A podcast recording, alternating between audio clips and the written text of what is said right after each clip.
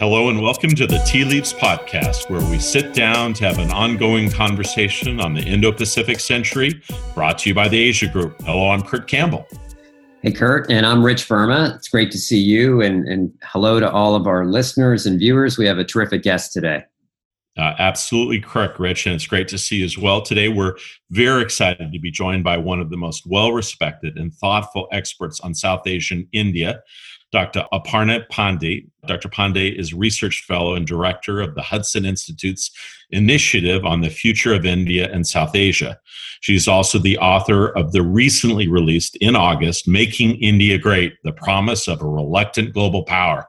It's really an excellent book, a very timely book, and I'm really looking forward to digging into it during our conversation today. Yeah, Kurt, it's it's a great book, and importantly for those who are not India experts, it's easy to read and comprehend. It's it's not super long, uh, but it's really powerful, and it's not something we can say a lot about books from scholars. And Kurt, that's no dig at, at you. I know uh, what you're saying, Rich. I got yeah. it. But um, as you noted, Dr. Pande is one of the most notable experts when it comes to South Asia. She's written several other excellent books on India and Pakistan. I'll just hold up her her last book from Chanakya to Modi, which was a excellent book. And we're thrilled to have her with us on Tea Leaves today. So, Aparna, welcome uh, to Tea Leaves. Thank you so much, Ambassador Verma and Ambassador Campbell. Wonderful to be here. Yeah, well, thank you. So, I want to talk about the book, but first, uh, we want to learn a little bit about you. How did you even start down this path as South Asia scholar? Tell us a little bit about your your journey to this point and your place at the Hudson Institute. Of course. Actually, it's it's interesting. I'm one of those people who wanted to do a PhD, wanted to work on foreign policy when I was even in my undergrad and master's. So I grew up in I was born in Delhi and I grew up in Lucknow. My father was in the Indian Bureaucratic Service. Mm. And then I uh, did my undergrad and master's in history, which led to an interest in foreign policy, international relations. So I did uh, an MPhil, a second master's in international relations from JNU, Jawaharlal Nehru University. Then I worked with the United Nations for a few years because I was tossing between whether I should work at the UN or I should go into academia. And then I decided academia. But when I was coming for my PhD, I had a choice between coming to the US and the United Kingdom. Hmm. And I wanted to work at a think tank. I had read about American think tanks, they interested me. And I said, if I want to work at a US think tank, I must get a PhD in the United States. Wow. And so I came to Boston and I studied uh, and I did my PhD in international relations. And it was sort of, I'd say, part coincidence that a professor there was a former Pakistani ambassador. Ambassador Hussain Haqqani, and I started talking to him about my PhD thesis the topic, and he recommended Pakistan's foreign policy. So my dissertation and my first book was on Pakistan's foreign policy. Wow. And I sort of told him that, you know, you work at Carnegie, you work at Hudson, I would like to work at one of those think tanks. And that is what then led me. I came to DC a couple of times for interviews. I met people around town. And eventually in 2010, Hudson made me an offer to start their South Asia program. Mm. And so I've been there for around 10 years now. I like it. I like think tank work. I mean, I love teaching, but I love the policy world. And that's how I'm here today. well, if there's, it's a great background. And I love the fact that this is what you wanted to do. And if there's someone that knows about foreign policy and think tanks, it's my colleague here, Dr. Campbell. But tell us a little bit about uh, Hudson and, and, the kind of work you've been doing there on and leading the South Asia effort. So um, our South Asia program is around six or seven years old. To 2013, 2014, we formally set it up. The focus areas are sort of primarily India, Pakistan, and Afghanistan. Uh, my interest is mainly foreign policy. We bring out reports. We have events, both public and, and off the record. We also have a, lo- a number of books, both which I and Ambassador Haqqani have written. So we have books on Pakistan, we have books on India, we have pa- books on India, Pakistan, and we have uh, we brought out a few reports, including one on U.S. Uh, U.S. policy towards Pakistan in 2017 so the sort of you know it's a it's a small group it's just two of us Uh, but I believe we are quite productive for the fact that it's just two people working on South Asia at Hudson. It's a, uh, Hudson. The advantage I would say is that we are we work on areas we like. We are given complete freedom. We write both books and and reports, and Hudson has always supported us in everything we do. I love that. So, uh, Aparna, tell us a little bit about. So, your your most recent book sort of describes the recent trajectory of India, but I'd like you to help us understand where you think U.S. India relations are heading. Ambassador Verma Rich has just completed a thesis that looks at the various phases of the US India relationship over the last 40 years or so. And it's really interesting. And he helps kind of understand what are the key dimensions, both personalities and policy issues. You know, I, I think for a long time we've all been advocates of the idea of takeoff that this bilateral relationship will sort of re- finally you know reach escape orbit so to speak and have a kind of self uh, creating dynamism that will bring uh, people strategists closer together i think we've probably achieved that I, i'm not sure we've accomplished that strictly in a bilateral context. I think probably China has something to do with that more directly. But it might be useful. Just give us a sense of where you think U.S. India relations. I, I think there are some, you know, in both bureaucracies, still some ambivalence about the other, probably more in India than the United States. But give us a sense of what you think is possible, where things stand currently, and what do you expect over the course of the next couple of years? Um, of course, Dr. Campbell. Um, I would say, um, you know, the last 20 years have brought sort of have really helped the relationship. Uh, you know, the last four US presidents, every Indian prime minister has really, I mean, we may not use the word alliance or allies, but we are uh, allies or alliance for lack of, uh, without using that word. I would say the strategic dimension is the strongest today the defense military one. Mm-hmm. Um, I would say the econ the economic uh, relationship needs a lot more work, maybe more on India, but also some amount some work in the US. People to people tie relation, relationship is good, though I would say there are certain challenges which are there, both with the direction India is taking domestically and the direction that the US has been taking the last few years. So there will be some hiccups or some friction in that part of the relationship as well. So it's sort of, you know, the three pegs or four pegs are still strong, but one, I mean, for some time the people to people dimension was stronger for some time the economic right now the strategic going ahead i would say the strategic will remain important you mentioned china uh, the China factor is remaining, is going to be strong. Uh, the US sees China as a peer competitor or peer rival irrespective who wins the election in November 2020, China is going to, the main policy towards China will remain consistent from the US side. China is not budging away from India's border or stopping its string of pearls policy in South Asia and the Indian Ocean region. So China will remain a rival and a threat for India. So the strategic defense dimension will remain strong. It will get stronger. The hiccups there will be India's potential. Yes, I'm sure both of you know that India, Indian economy suffered its worst contraction in five, in seven decades. It can bounce back in the next few months and by next year, but we have to wait and see whether it's able to bounce back to three, four, five, six percent by next year. Mm-hmm. If it doesn't bounce back, then India will have less resources, not only for its own domestic economic sort of uh, sort of policies, but also for investing in military and and defense. Um, the second part is India's democratic institutions have come under threat over the last few years, and whether we like it or not, uh, sort of you know the the two countries, a part of that relationship has always been a relationship between value, which is values based, between two democracies, uh, which have a similar vision of the world, and as sort of both India and the US, but maybe India a little more, faces struggles on its democratic front, it will have some impact on the India US bilateral relationship.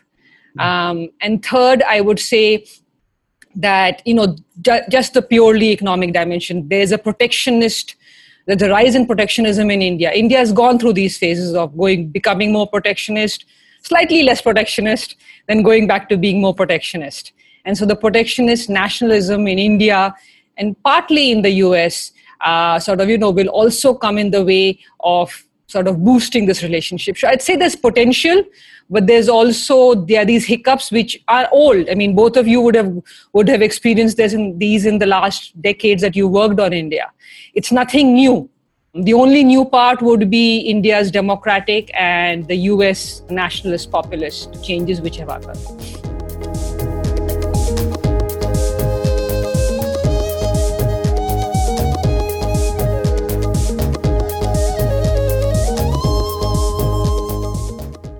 That's a great it's a great outline for for people to really understand some of the obstacles and opportunities. It's also a good segue, I think, to your book about making India great. I love the title, somewhat provocative.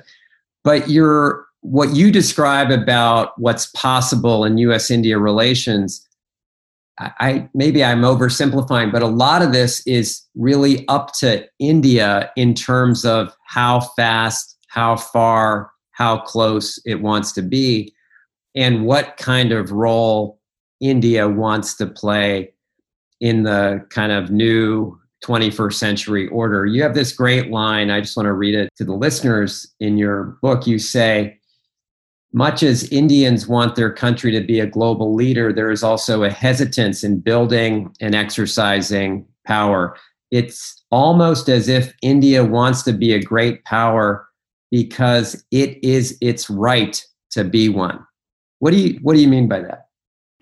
Um, thank you, Mr. Verma. What I mean by that is um, Indians have always believed in Indian leaders, Indian writers, Indian strategists, and we can go back Indian thinkers to the 1930s and 40s, the start, the Indian national movement. That India, because it's 5,000 years old and only one of two 5,000 year, year old continuous civilizations, because of its population size, because of its location in Asia, and because, and then in later years, you can add the fact that India believed that it was one of the examples for the developing countries and maybe an example even for the developed countries.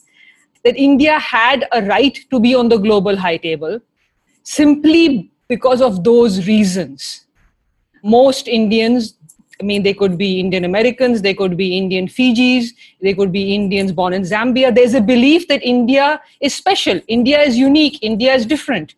And there and is some data. There is some data to back this up, right? Absolutely. Like you, you. There's a great stat that you mentioned. You say in the mid 1700s, India accounted for 25% of the world's industrial output, and that's consistent with other guests we've had on the show, where they would say, "Look, the 19th and 20th centuries were really a departure from the rest of history. This is a natural reordering where China and India will be the dominant players in the years ahead. So there's this kind of sense that this is just the natural reordering. And of course, India will be a, a great global power. Absolutely. But I would, where I would say that, you know, what I would, what I would add is, uh, yes, sort of both China and India believe that it's inevitable they will rise. But China has worked in the, over the last three, four decades. It's one of three countries which has consistently grow, grown its economy at six to seven to eight, nine percent in order to build its military, in order to achieve its dreams. The problem on India's side is there's a belief that, you know, irrespective, sometimes irrespective of what we do, we will reach that goal it doesn't happen that way. You do need to build your economy. Economy will not build, build itself miraculously. You do need a strong military and you will not have it if you spend 1.5% of gdp most of which goes for salaries and pensions on your military. Yeah. and thirdly it will not build i mean you cannot build that all of these if if most of your focus stays on social issues yeah. uh, and weakening existing institutions. Just have one one more question, then I'll turn it over to sure. Kurt. You know, you you lay out some of these challenges. You know, and I've read the book. It's an incredible book. My sense is you're you're both optimistic cautiously, but you're also worried. At that again, these are my words, and you can tell me if I'm wrong. You're worried about the social issues. You're worried about the lack of spending on military uh, hard power. You're you're worried about attitudinal kind of attitudes being stuck in the in the prior centuries. Uh, and is that fair that you you have concern? And I guess what I don't know is how do you get past some of some of these challenges? And they're very different, right? The cultural challenges are different from the economic and and so forth. You are right, Ambassador, Ambassador Verma. I mean, I would say that you know, in the short term, my recommendations would be you know instead of focusing on the social issues, you already won elections.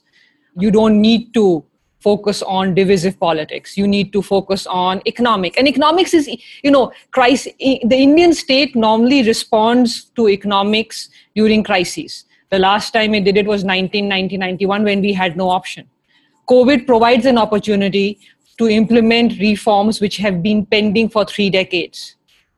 Uh, the question is do you want to implement those reforms or not? Uh, you have them on the book you can implement them and the crisis provides you the cover. Plus you have legitimacy. You don't really need to worry about for the next four years for elections.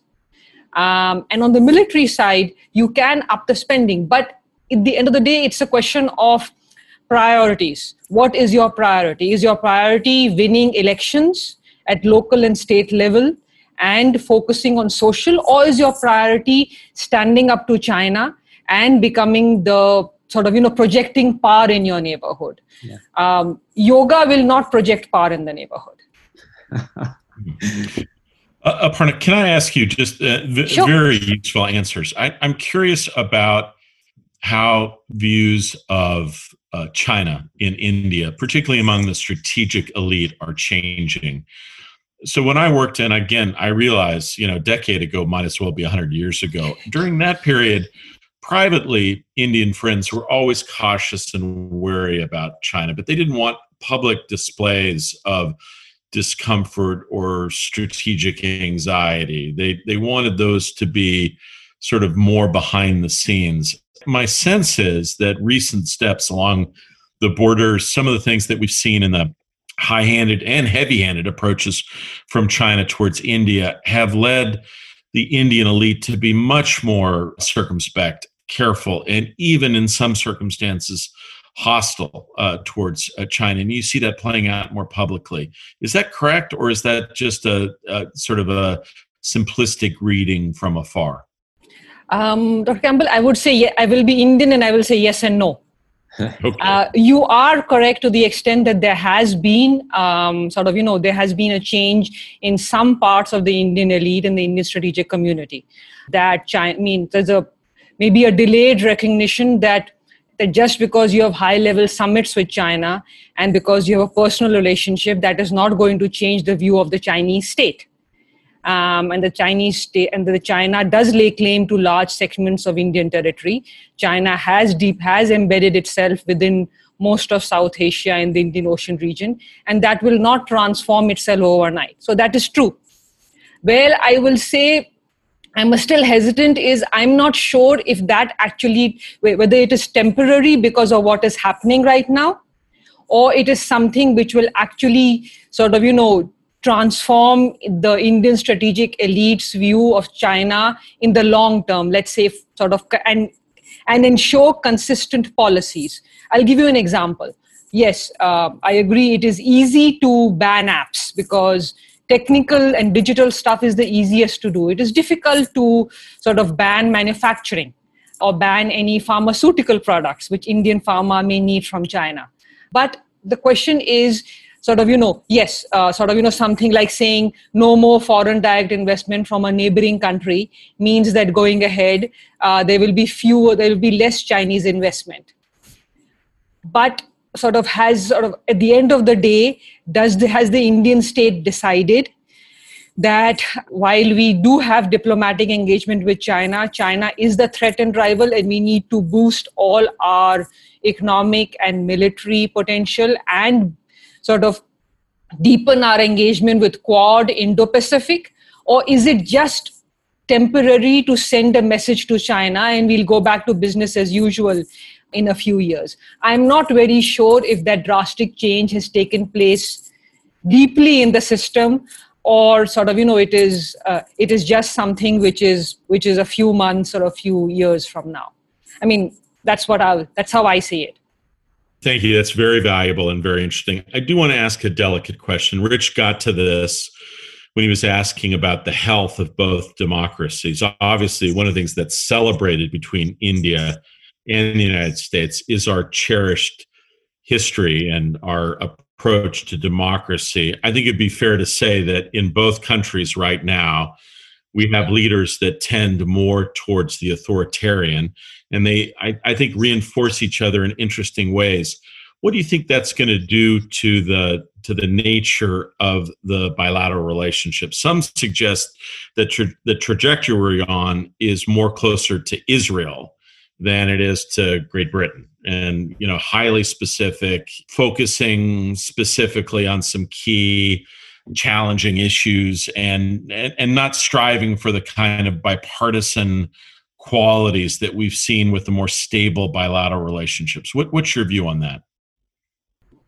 Um, I agree to some extent. Um, my concern is that you're, you're, I love it. I love it. Yes and no to some extent. um, that my concern is that the, the, I'm on to you. I'm on to you. Thank you. uh, my concern is that the India-U.S. relationship has been bipartisan. Uh, for a very long time, yeah. and there are there are signs that it may not remain that. I guess it will depend on both countries to some extent, right? So we have to see what happens in the in the elections in November 2020. Sort of, you know, what happens in this country will also frame what happens in India. To some sort of, you know, Indian India's institutions are seven decades old. They are not that strong once they are weakened it will take a very long time for the institutions to to sort of to to be rebuilt. Will the india us relationship become one track only? I don't think so.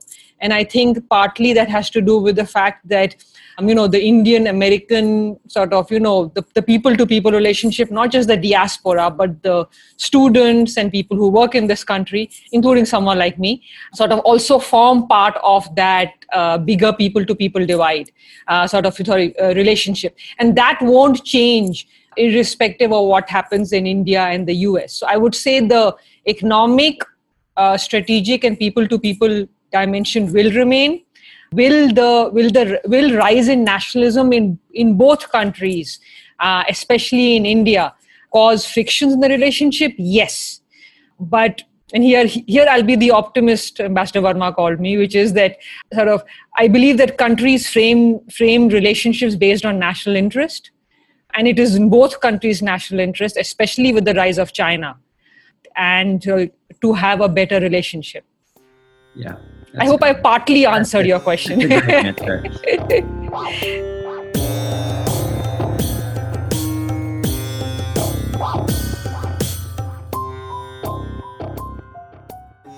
me let me ask you. Um, you know, back to the title of your book about India becoming a global power. You know, what if it's possible that India doesn't have such an aspiration? And I, I point you to a statement, I think it was the Indian defense chief earlier this year, maybe a few months ago, who said, I think when talking about the Indian budget, you know, we we don't need that big of the budget you think we need because our responsibilities are really quite limited to our kind of immediate neighborhood, our immediate region. And I could just guess, you know, like India or U.S. military leaders and strategic thinkers, that was a body blow to them because mm-hmm. here we've been waiting, you know, for burden sharing, for increased global responsibilities to take, frankly, some of the burden off of U.S. forces, U.S. troops. And it was a real wake up call to say that's not where we're headed. No, uh, I agree with you, and I think that's the problem. What, what sort of you know what the question i want to ask is you know how can you say that you want to play that you are the regional hegemon you would like the united states and if possible china and other external power to recognize you as a regional hegemon? You believe that indian ocean region is your backyard. You can and sort of you have to prepare for a two front war with china and pakistan or or even a one front war with china. And yet you do not believe that you will need military for it you don't believe you will need to build. So you know you may not want to be a global power sort of you know but you sort of you know let's put it this way. Global paradigm is being thrust upon you if you want to play the role that you want to. You can't you can't do all the things you want to do without uh, sufficient economic and military power. So either say india does not care about what happens in the indian ocean region. We don't care what china does. We will have a relationship with china where china can do what it wants as long as china does not attack us. Say that you know indo-pacific is fine as long as everybody else builds our economy and military. You right. can't have it both ways. Right. Right. It's a great point. Can i just i, I know we're we're short on time. I just want to go around the neighborhood a bit as we talk about the we talked about china but um, a lot of focus on afghanistan and what the us might or might not do in helping with a peace deal we've we've seen that there is a deal there isn't a deal but just give listeners some appreciation as to why India is so concerned about the Taliban getting some degree of power sharing in a in a new peace arrangement. Um, three reasons. India matters, Afghanistan matters to India for its national security interests. If Afghanistan is under Taliban or if there's an, again a civil war, then the Indian sort of strategic community believes there will be the Taliban will provide safe havens to groups which will attack India, and Pakistan's military will move them to Afghanistan like they did in the 1990s. Two, India has actually sort of you know invested two to three billion dollars in Afghanistan's development. Um, and India would therefore like a stable Afghanistan. Hopefully, I mean, the hope has always been that Afghanistan will be India's, you know, entryway to Central Asia. That's one of the reasons why, for example, India has a relationship with Iran we may talk about civilizational ties. At the end of the day, it is strategic. India needs to access Afghanistan. Chabahar is one of the ways to do so, since Pakistan won't allow India. And third, India has always believed that uh, the legitimate government, which is democratically elected, uh, should be the government which is recognized, not, uh, not an insurgent group backed by a neighboring country which is imposed on Afghanistan. Yeah, those are strong. Those are strong points, and then it leads me to the country, which uh, you know you're pretty you're pretty pessimistic about for understandable reasons, which is Pakistan. And you you do say that look, in, unless the Pakistani military and intelligence establishment changes its ways, there is little hope for normal relations between the two countries. I mean, there's but this is the box we've been in for decades. Yeah. I agree. It's not. I mean, I guess the sort of, you know, that box hasn't changed from their side. The problem on the Indian side is that every Indian prime minister normally used to come in, and the first thing they would do in the first six months was sort of reach out to their Pakistani counterpart. Uh, Mr. Modi did try that. And then after that, for the last f- four years, Indian policy has been isolate Pakistan, uh, use the communi- international community to pressure Pakistan to change its ways. I don't think that's going to change if American pressure over the last six decades has not changed Pakistan's strategic calculus. Indian desire to isolate Pakistan won't change it. Thirdly, there have been changes within India domestically as well.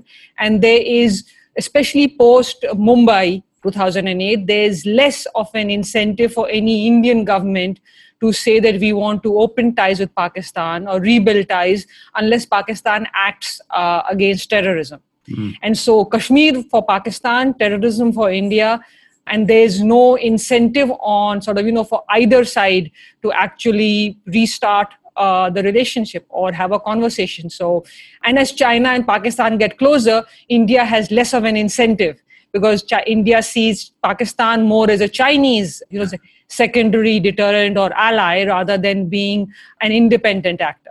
Yeah. That's amazing. Kurt, can I ask one final question before final we question. Yeah. So, uh, you know, so much of your book is about India's internal challenges, right? and, and as you know, Prime Minister Modi would say, these hesitations of history, but coupled with these real internal challenges. And when, when I think about them, you know, the attitudes towards minorities, attitudes towards the caste system, attitudes towards women, attitudes towards a more market based economy. You know, so much of this, I think we naively think in Western societies that with development, with education, and over time, of course, these attitudes change. And you know nations rightfully kind of come into the you know what we would say this this kind of modern uh, international trading and and you know political system but your book i think challenges that inevitability of just leaving it up to development and education and in fact you you call into question whether india's education system is on the right track i mean tell us about that tension this isn't just about having more people educated and more economic development. This is about real choices that Indian leaders and the Indian people are going to have to make.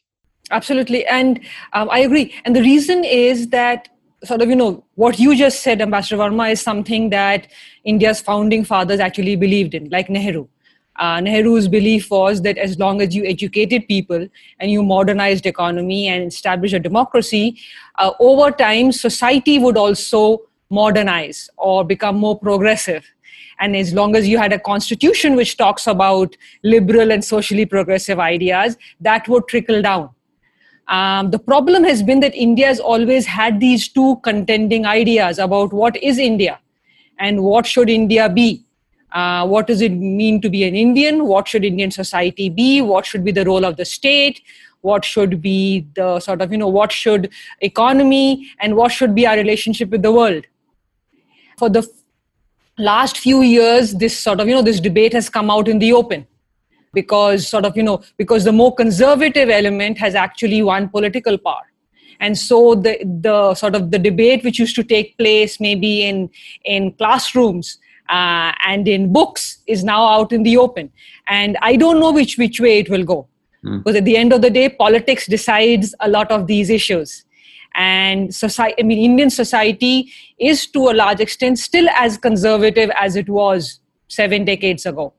Yeah um, and we have to wait and see which way it will amazing move. amazing thank you so much excellent answers really very impressive and it just i hope it entices our readers to pick up your book so thank you so much for joining us today, Dr. Pande. We really appreciate you spending your time and your your uh, enthusiasm and, and, excitement from your subject, despite your yesing and knowing, was was, was quite attractive, and we really appreciate it. I, I want to remind everyone to pick up a copy of your book with the not provocative at all title, "Making India Great."